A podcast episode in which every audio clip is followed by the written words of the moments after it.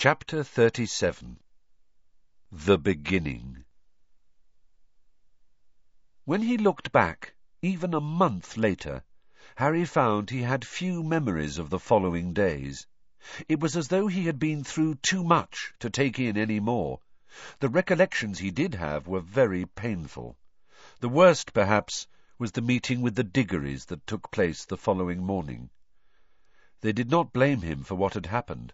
On the contrary, both thanked him for returning Cedric's body to them. Mr. Diggory sobbed through most of the interview. Mrs. Diggory's grief seemed to be beyond tears. He suffered very little then, she said, when Harry had told her how Cedric had died. And after all, Amos, he died just when he'd won the tournament. He must have been happy. When they had got to their feet, she looked down at Harry and said, You look after yourself now. Harry seized the sack of gold on the bedside table. You take this, he muttered to her. It should have been Cedric's. He got there first. You take it. But she backed away from him. Oh, no, it's yours, dear. We couldn't. You keep it. Harry returned to Gryffindor Tower the following evening. From what Hermione and Ron told him, Dumbledore had spoken to the school that morning at breakfast. He had merely requested that they leave Harry alone, that nobody ask him questions or badger him to tell the story of what had happened in the maze. Most people, he noticed, were skirting him in the corridors, avoiding his eyes. Some whispered behind their hands as he passed. He guessed that many of them had believed Rita Skeeter's article about how disturbed and possibly dangerous he was. Perhaps they were formulating their own theories about how Cedric had died. He found he didn't care very much. He liked it best when he was with Ron and Hermione, and they were talking about other things, or else letting him sit in silence while they played chess. He felt as though all three of them had reached an understanding they didn't need to put into words, that each was waiting for some sign, some word of what was going on outside Hogwarts, and that it was useless to speculate about what might be coming until they knew anything for certain. The only time they touched upon the subject was when Ron told Harry about a meeting Mrs. Weasley had had with Dumbledore before going home. She went to ask him if you could come straight to us this summer, he said, but he wants you to go back to the Dursleys, at least at first. Why? said Harry. She said Dumbledore's got his reasons, said Ron, shaking his head darkly. I suppose we've got to trust him, haven't we? The only person apart from Ron and Hermione that Harry felt able to talk to was Hagrid. As there was no longer a defence against the dark arts teacher, they had those lessons free. They used the one on Thursday afternoon to go down and visit him in his cabin. It was a bright and sunny day. Fang bounded out of the open door as they approached, barking and wagging his tail madly. "'Who's that?' called Hagrid, coming to the door. "'Harry!' He strode out to meet them, pulled Harry into a one-armed hug, ruffled his hair, and said, "'Good to see you, mate. Good to see you.' They saw two bucket-sized cups and saucers on the wooden table in front of the fireplace when they entered Hagrid's cabin. "'Been having a cuppa with Olympe,' Hagrid said. "'She's just left.' Uh, "'Who?' said Ron, curiously. "'Madame Maxime, of course,' said Hagrid. "'You two made it up, have you?' said Ron. "'Dunno what you're talking about,' said Hagrid airily, fetching more cups from the dresser. When he had made tea and offered round a plate of doughy biscuits, he leant back in his chair and surveyed Harry closely through his beetle-black eyes. "'You all right?' he said gruffly. "'Yeah,' said Harry. "'No, you're not,' said Hagrid. "'Course you're not. But you will be.' Harry said nothing. "'Knew he was going to come back,' said Hagrid, and Harry, Ron, and Hermione looked up at him, shocked. "'Known it for years, Harry. Knew he was out there biding his time. It had to happen. Well, now it has, and we'll just have to get on with it. We'll fight. Might be able to stop him before he gets a good hold. That's Dumbledore's plan, anyway. Great man, Dumbledore. So long as we got him, I'm not too worried. Hagrid raised his bushy eyebrows at the disbelieving expressions on their faces. No good sitting worrying about it, he said. What's coming will come, and we'll meet it when it does. Dumbledore told me what you did, Harry. Hagrid's chest swelled as he looked at Harry. You did as much as your father would have done, and I can give you no higher praise than that. Harry smiled back at him. It was the first time he had smiled in days. What's Dumbledore asked you to do, Hagrid? he asked. He sent Professor McGonagall to ask you and Madame Maxime to meet him. That night. Got a little job for me over the summer, said Hagrid. Secret, though. I'm not supposed to talk about it, not even to you lot. Olympe, uh, Madame Maxime to you, might be coming with me. I think she will. Think I got her persuaded. Is it to do with Voldemort? Hagrid flinched at the sound of the name. Might be, he said evasively. Now, who'd like to come and visit the last Skrewt with me? I was joking, joking, he added hastily, seeing the looks on their faces. It was with a heavy heart that Harry packed his trunk up in the dormitory on the night before his return to Privet Drive. He was dreading the leaving feast, which was usually a cause for celebration when the winner of the inter-house championship would be announced. He had avoided being in the great hall when it was full ever since he had left the hospital wing, preferring to eat when it was nearly empty to avoid the stares of his fellow students. When he, Ron, and Hermione entered the hall, they saw at once that the usual decorations were missing. The great hall was normally decorated with the winning house's colours for the leaving feast. Tonight, however, there were black drapes on the wall behind the teacher's table. Harry knew instantly that they were there as a mark of respect for Cedric. The real Mad-Eye Moody was at the staff table, his wooden leg and his magical eye back in place. He was extremely twitchy, jumping every time someone spoke to him. Harry couldn't blame him. Moody's fear of attack was bound to have been increased by his ten-month imprisonment in his own trunk. Professor Karkaroff's chair was empty. Harry wondered, as he sat down with the other Gryffindors, where Karkaroff was now, whether Voldemort had caught up with him.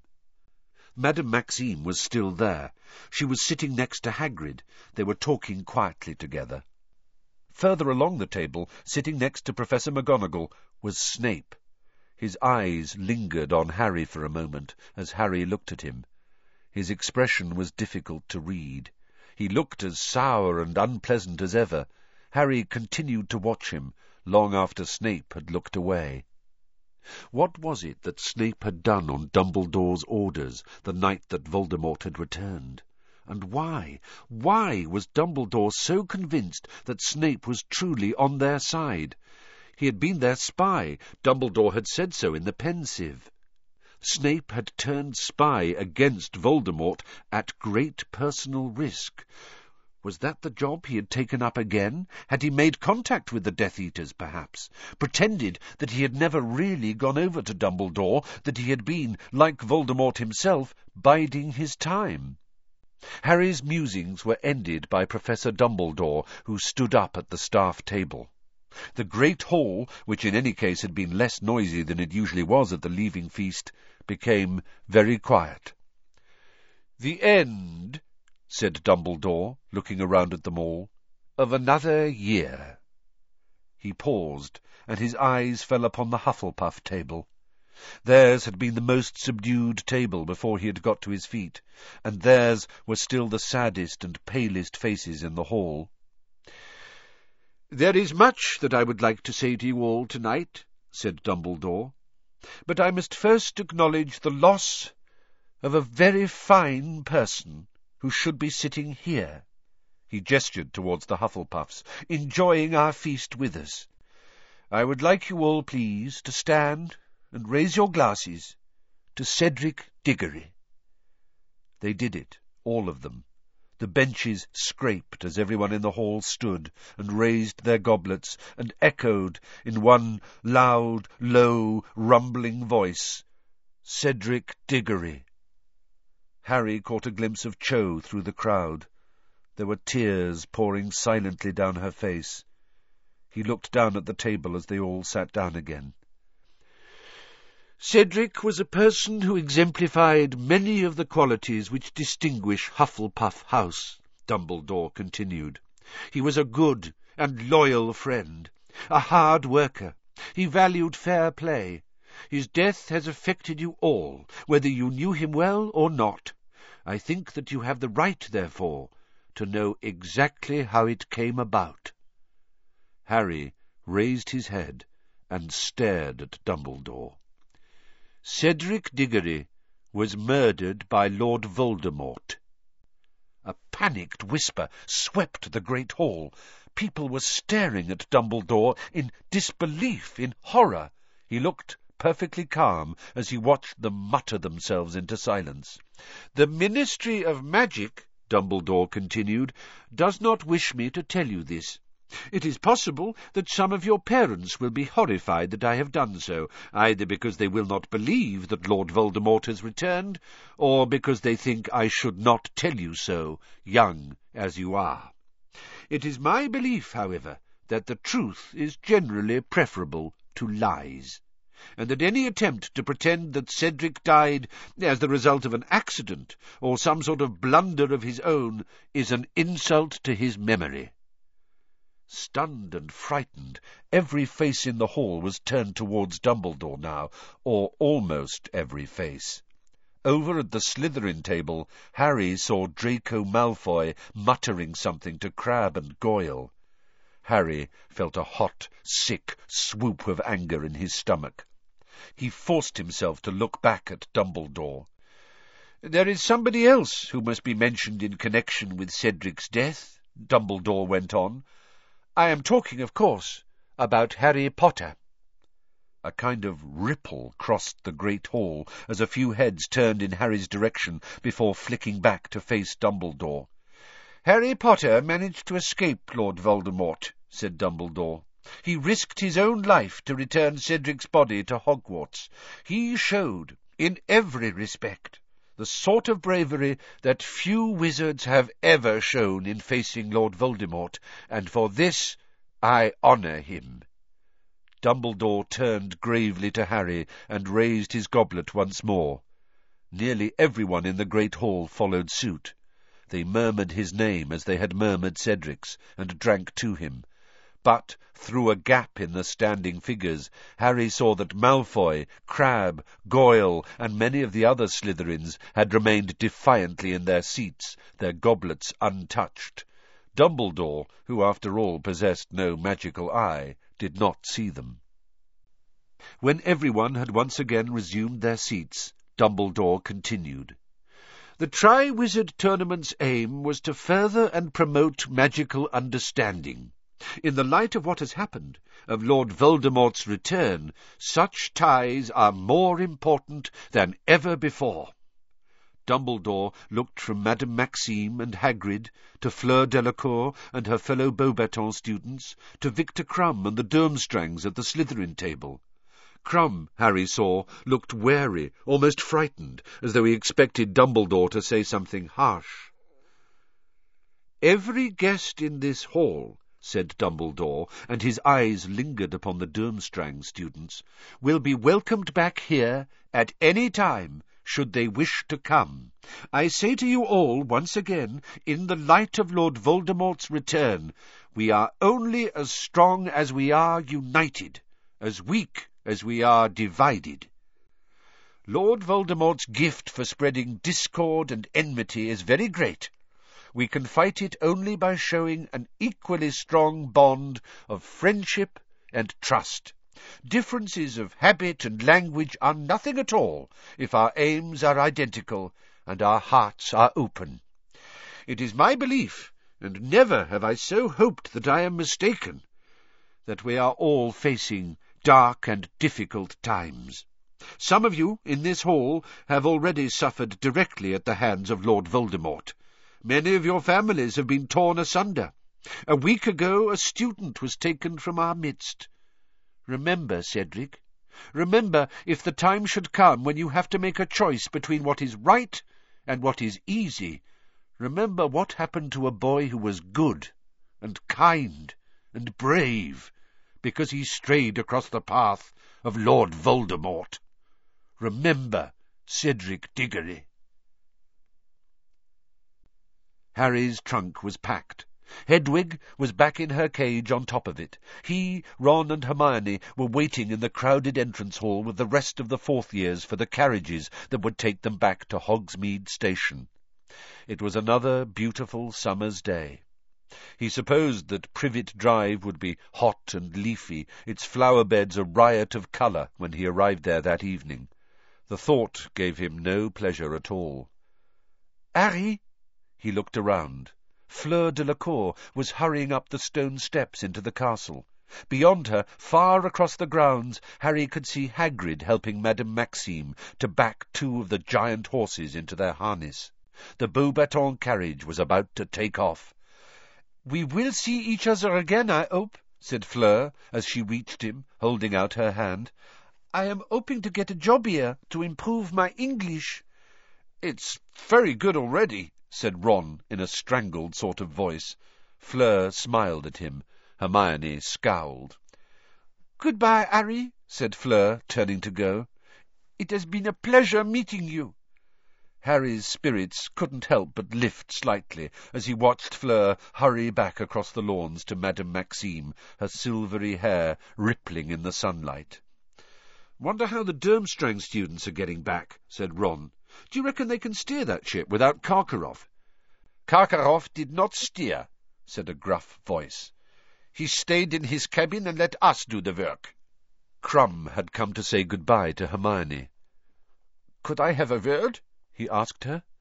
Oh, yes, all right, said Hermione, looking slightly flustered and following Krum through the crowd and out of sight.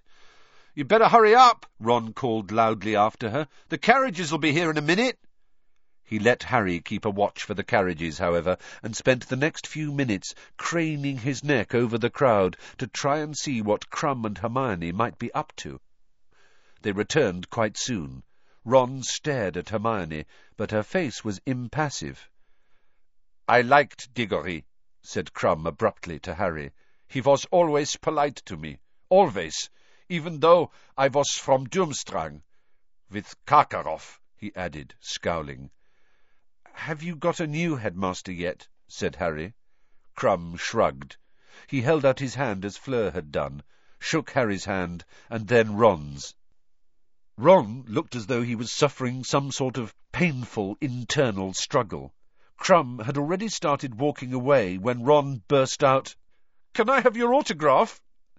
Hermione turned away, smiling at the horseless carriages which were now trundling towards them up the drive, as Krum, looking surprised but gratified, signed a fragment of parchment for Ron. The weather could not have been more different on the journey back to King's Cross than it had been on their way to Hogwarts the previous September. There wasn't a single cloud in the sky. Harry, Ron, and Hermione had managed to get a compartment to themselves. Pigwidgeon was once again hidden under Ron's dress robes to stop him hooting continually.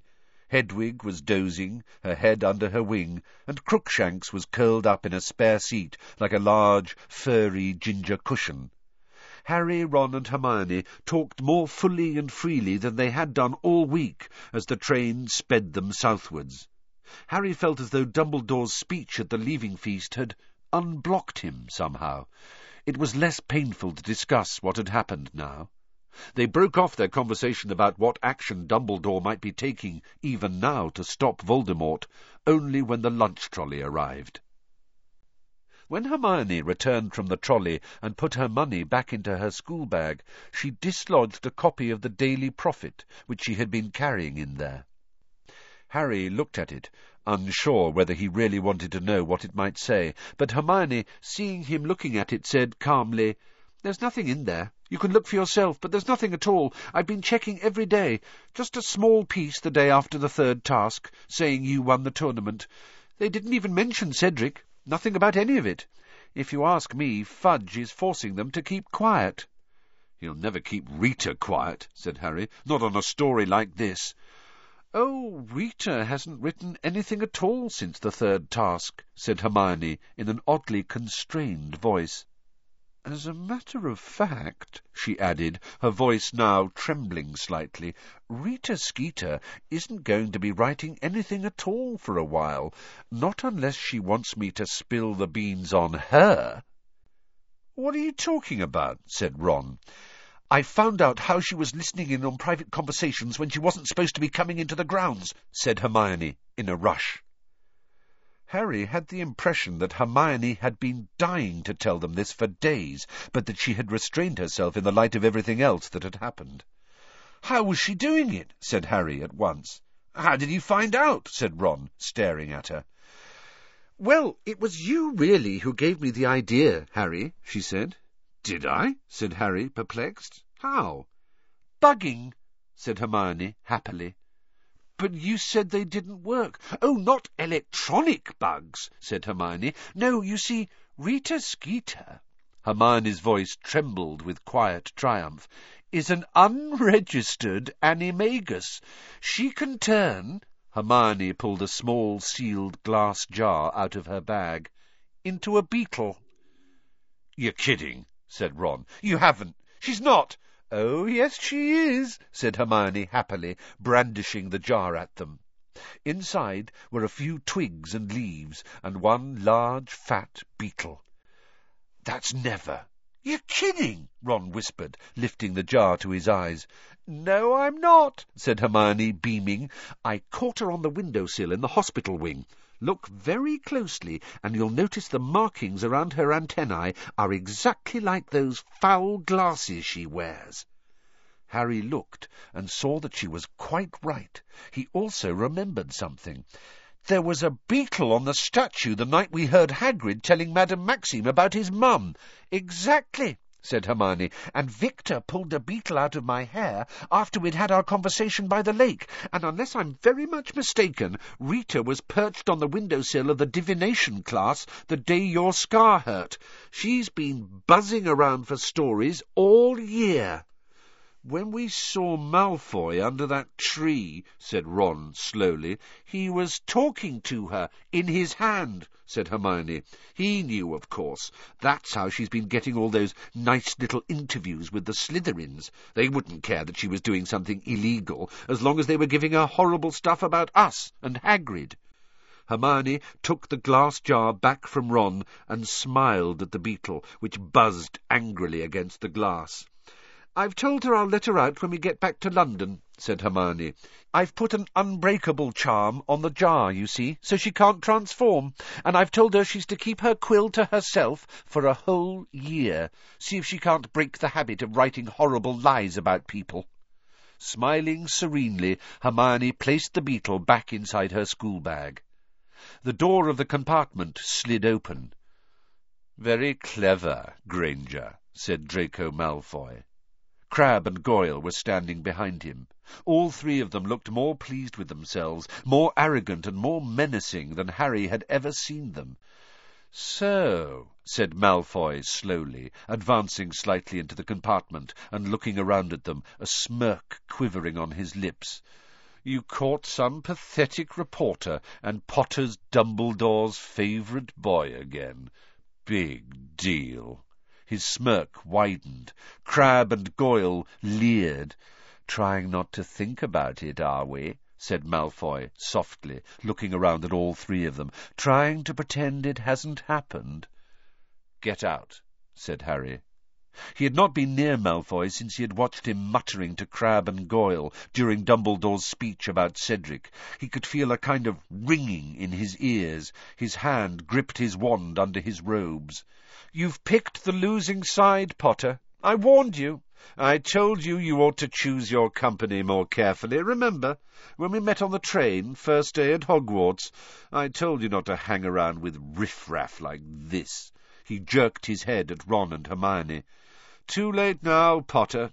They'll be the first to go, now the Dark Lord's back. Mudbloods and Muggle lovers first. Well, second. Diggory was the f- it was as though someone had exploded a box of fireworks within the compartment. Blinded by the blaze of the spells that had blasted from every direction, deafened by a series of bangs, Harry blinked and looked down at the floor. Malfoy, Crabbe, and Goyle were all lying unconscious in the doorway. He, Ron, and Hermione were on their feet, all three of them having used a different hex nor were they the only ones to have done so. Thought we'd see what those three were up to, said Fred matter-of-factly, stepping onto Goyle and into the compartment. He had his wand out, and so did George, who was careful to tread on Malfoy as he followed Fred inside. Interesting effect, said George, looking down at Crabbe. Who used the furnunculus curse? Me, said Harry. Odd, said George lightly. I used jelly legs. Looks as though those two shouldn't be mixed. He seems to have sprouted little tentacles all over his face. Well, let's not leave them here. They don't add much to the decor. Ron, Harry, and George kicked, rolled, and pushed the unconscious Malfoy, Crabbe, and Goyle, each of whom looked distinctly the worse for the jumble of jinxes with which they had been hit, out into the corridor, then came back into the compartment and rolled the door shut. Exploding snap, anyone? said Fred, pulling out a pack of cards. They were halfway through their fifth game when Harry decided to ask them. You going to tell us, then, he said to George, who you were blackmailing? Oh, said George darkly, that. It doesn't matter, said Fred, shaking his head impatiently. It wasn't anything important. Not now, anyway. We've given up, said George, shrugging. But Harry, Ron, and Hermione kept on asking, and finally Fred said, All right, all right, if you really want to know, it was Ludo Bagman. Bagman? said Harry sharply. Are you saying he was involved in— Nah, said George gloomily. Nothing like that. Stupid git, he wouldn't have the brains. Well, what then? said Ron. Fred hesitated, then said, You remember that bet we had with him at the Quidditch World Cup about how Ireland would win, but Krum would get the snitch? Yeah, said Harry and Ron slowly. Well, the git paid us in leprechaun gold he'd caught from the Irish mascots. So? So, said Fred impatiently, it vanished, didn't it? By next morning it had gone. But it must have been an accident, mustn't it? said Hermione. George laughed very bitterly. Yeah, that's what we thought at first. We thought if we just wrote to him and told him he'd made a mistake, he'd cough up. But nothing doing. Ignored our letter. We kept trying to talk to him about it at Hogwarts, but he was always making some excuse to get away from us. In the end, he turned pretty nasty, said Fred.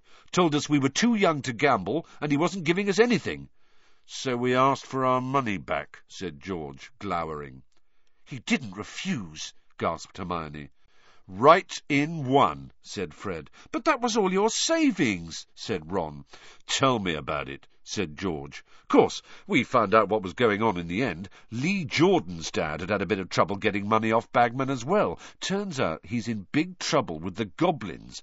Borrowed loads of gold off them. A gang of them cornered him in the woods after the World Cup and took all the gold he had, and it still wasn't enough to cover all his debts. They followed him all the way to Hogwarts to keep an eye on him. He's lost everything gambling hasn't got two galleons to rub together. And you know how the idiot tried to pay the goblins back? How? said Harry. He put a bet on you, mate, said Fred. Put a big bet on you to win the tournament. Bet against the goblins.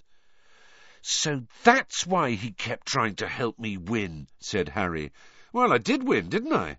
So he can pay you your gold. Nope, said George, shaking his head. The goblins play as dirty as him. They say you drew with Diggory, and Bagman was betting you'd win outright. So Bagman had to run for it. He made a run for it right after the third task. George sighed deeply and started dealing out the cards again. The rest of the journey passed pleasantly enough. Harry wished it could have gone on all summer, in fact, and that he would never arrive at King's Cross. But as he had learnt the hard way that year, time will not slow down when something unpleasant lies ahead, and all too soon the Hogwarts Express was slowing down at platform nine and three quarters. The usual confusion and noise filled the corridors as the students began to disembark. Ron and Hermione struggled out past Malfoy, Crabbe, and Goyle, carrying their trunks. Harry, however, stayed put. Fred, George, wait a moment. The twins turned. Harry pulled open his trunk and drew out his Triwizard winnings. Take it, he said, and he thrust the sack into George's hands. What? said Fred, looking flabbergasted. Take it, Harry repeated firmly. I don't want it. You're mental, said George, trying to push it back at Harry. No, I'm not, said Harry. You take it and get inventing. It's for the joke shop. He is mental, Fred said, in an almost awed voice. Listen, said Harry firmly, if you don't take it, I'm throwing it down the drain. I don't want it, and I don't need it. But I could do with a few laughs. We could all do with a few laughs. I've got a feeling we're going to need them more than usual before long. Harry, said George weakly, weighing the money bag in his hands, there's got to be a thousand galleons in here. Yeah, said Harry, grinning. Think how many canary creams that is. The twins stared at him. Just don't tell your mum where you got it, although she might not be so keen for you to join the ministry any more, come to think of it. Harry, Fred began, but Harry pulled out his wand. Look, he said flatly, take it or I'll hex you. I know some good ones now. Just do me one favour, okay?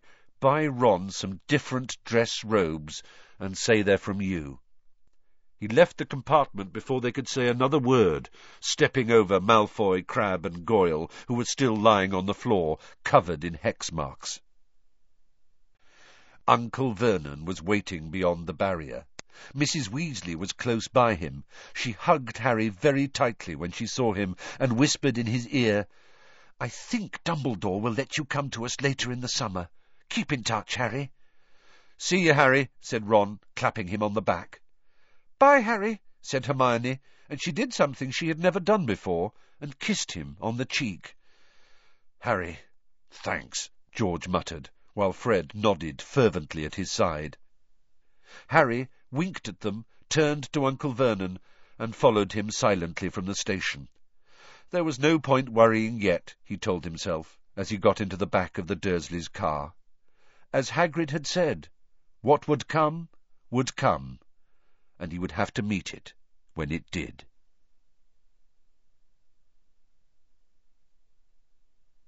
The End